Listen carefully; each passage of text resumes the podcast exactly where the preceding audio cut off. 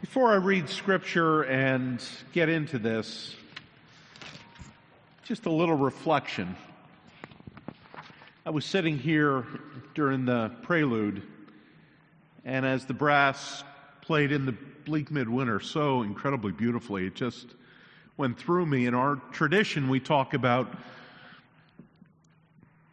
the good, the true, and the beautiful. And we Reformed Presbyterians have privileged the good and the true a lot of the time. And we don't nearly as often talk about the beautiful. And I just want to say thank you for the beauty of this worship today. To take time to be with us on Christmas morning is a gift. We thank you. And John hiding behind the organ in such an unusual position. We are, we are we are grateful. We have been so unbelievably blessed with the music of this church in these days, and I just thank you so much. Uh,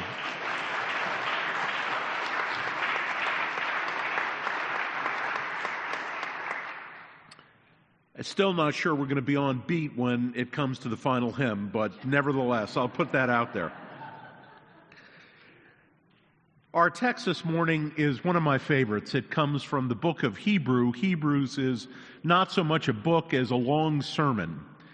But our passage is one of the four what are called high Christological hymns in the New Testament. You all know 1 John, in the beginning was the Word of God. You know Philippians 2, who's not in the same engine but descended, right? Will stand and say as our affirmation of faith, Colossians 1, and then this one that says who Jesus is. So turn with me, if you would, to the beginning of the book of Hebrews. Hear the word of God. Long ago, God spoke to our ancestors in many and various ways by the prophets. But in these last days, he has spoken to us by his Son, whom he appointed heir of all things, through whom he also created the worlds. He is the reflection of God's glory, the exact imprint, the icon in Greek of God's very being. And he sustains all things by his powerful word. When he had made purification for sins, he sat down at the right hand of the majesty on high, having become as much superior to angels as the name he had inherited is more excellent than theirs. For to which of the angels did God ever say, You are my son, today I have begotten you? Or again, I will be his father, and he will be my son. And again, when he brings the firstborn into the world, he says, Let all God's angels worship him. Of the angels, he says, he makes his angels winds and his servants flames of fire. But of the Son, he says, Your throne, O God, is forever and ever. And the scepter of righteousness is the scepter of your kingdom. You have loved righteousness and hated lawlessness. Therefore, God, your God, has anointed you with the oil of gladness beyond your companions. The word of the Lord. Thanks be to God.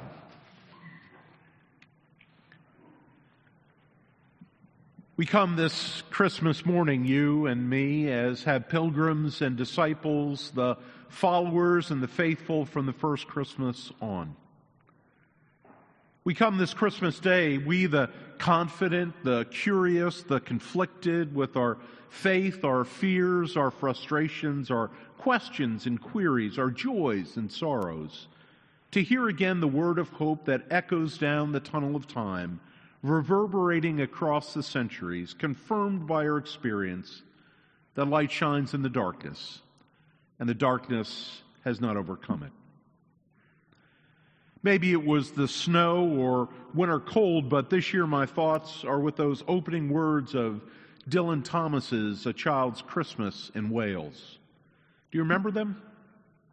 One Christmas was so much like another in those years around the Seatown corner, now and out of all sound except the distant speaking of the voices I sometimes hear a moment before sleep. that I can never remember whether it snowed for six days and nights when I was 12, or whether it snowed for 12 days and 12 nights when I was six. Some years are like that, aren't they? They meld and shapeshift, and it's hard to distinguish one from another. But other years are distinct and memorable. The first year with a baby or a toddler.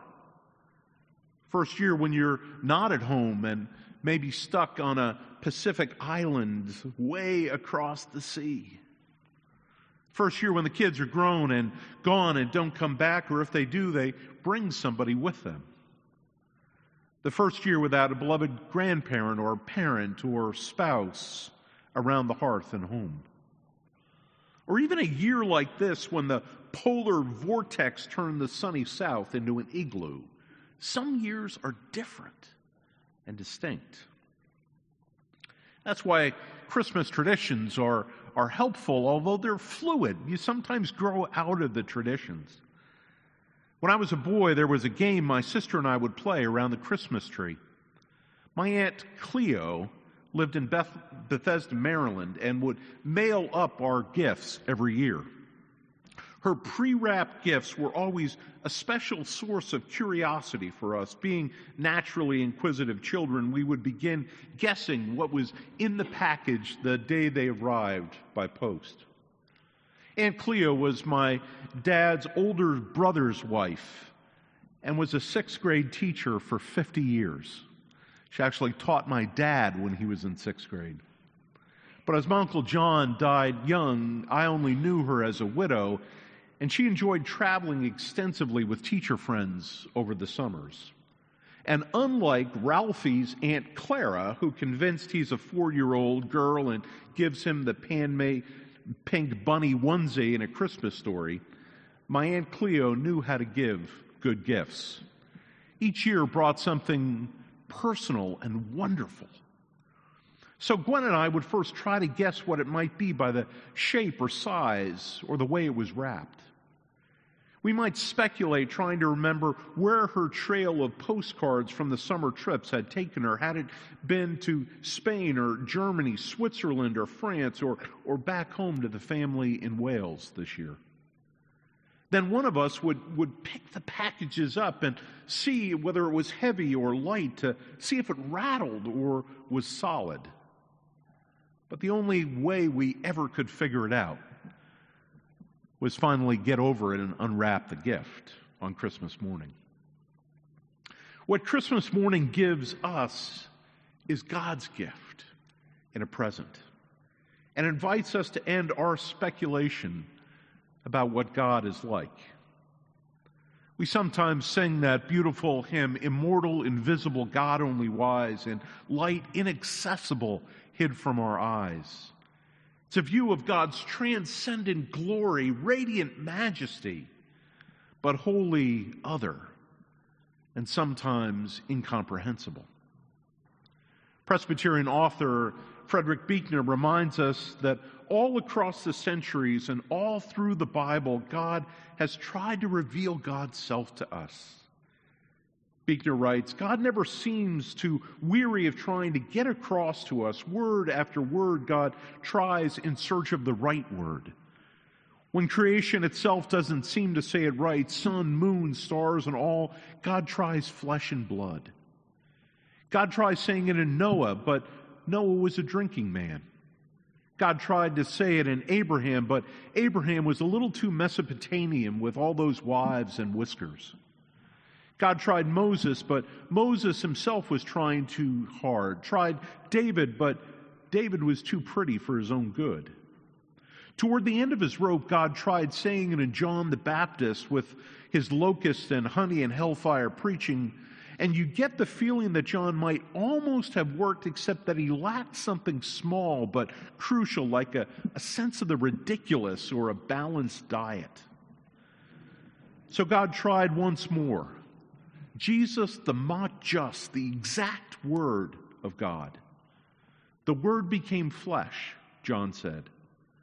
Of all flesh, this flesh. Jesus, as the Word made flesh, means take it or leave it. In this life, death, life, God finally managed to say what God is and what human is. It means just as your words have joined you in them, your breath, spirit, power, hiddenness, so Jesus has God in him. That's why the author of Hebrews means when he writes, in many and various ways, God spoke of old to our fathers by the prophets. But in these last days, he has spoken to us by his Son. Christmas morning answers the question what's in the package? The birth of Jesus allows us to know God since we have no capacity to wrap, send, shake. God unwraps the package for us and says, Here's the gift. The English poet John Betjeman draws our attention to what's in the package in these words from his poem Advent. The time draws near the birth of Christ, a present that cannot be priced. Given 2,000 years ago, yet if God had not given so, he still would be a distant stranger and not the baby in the manger. Thanks be to God for such a gift. And for a day like this where we can celebrate with song and friendship that remarkable gift to be called God's people, to know the love of this one who came in fragile incarnation, to show us what it means to be fully human as God intends. Thanks be to God. Amen.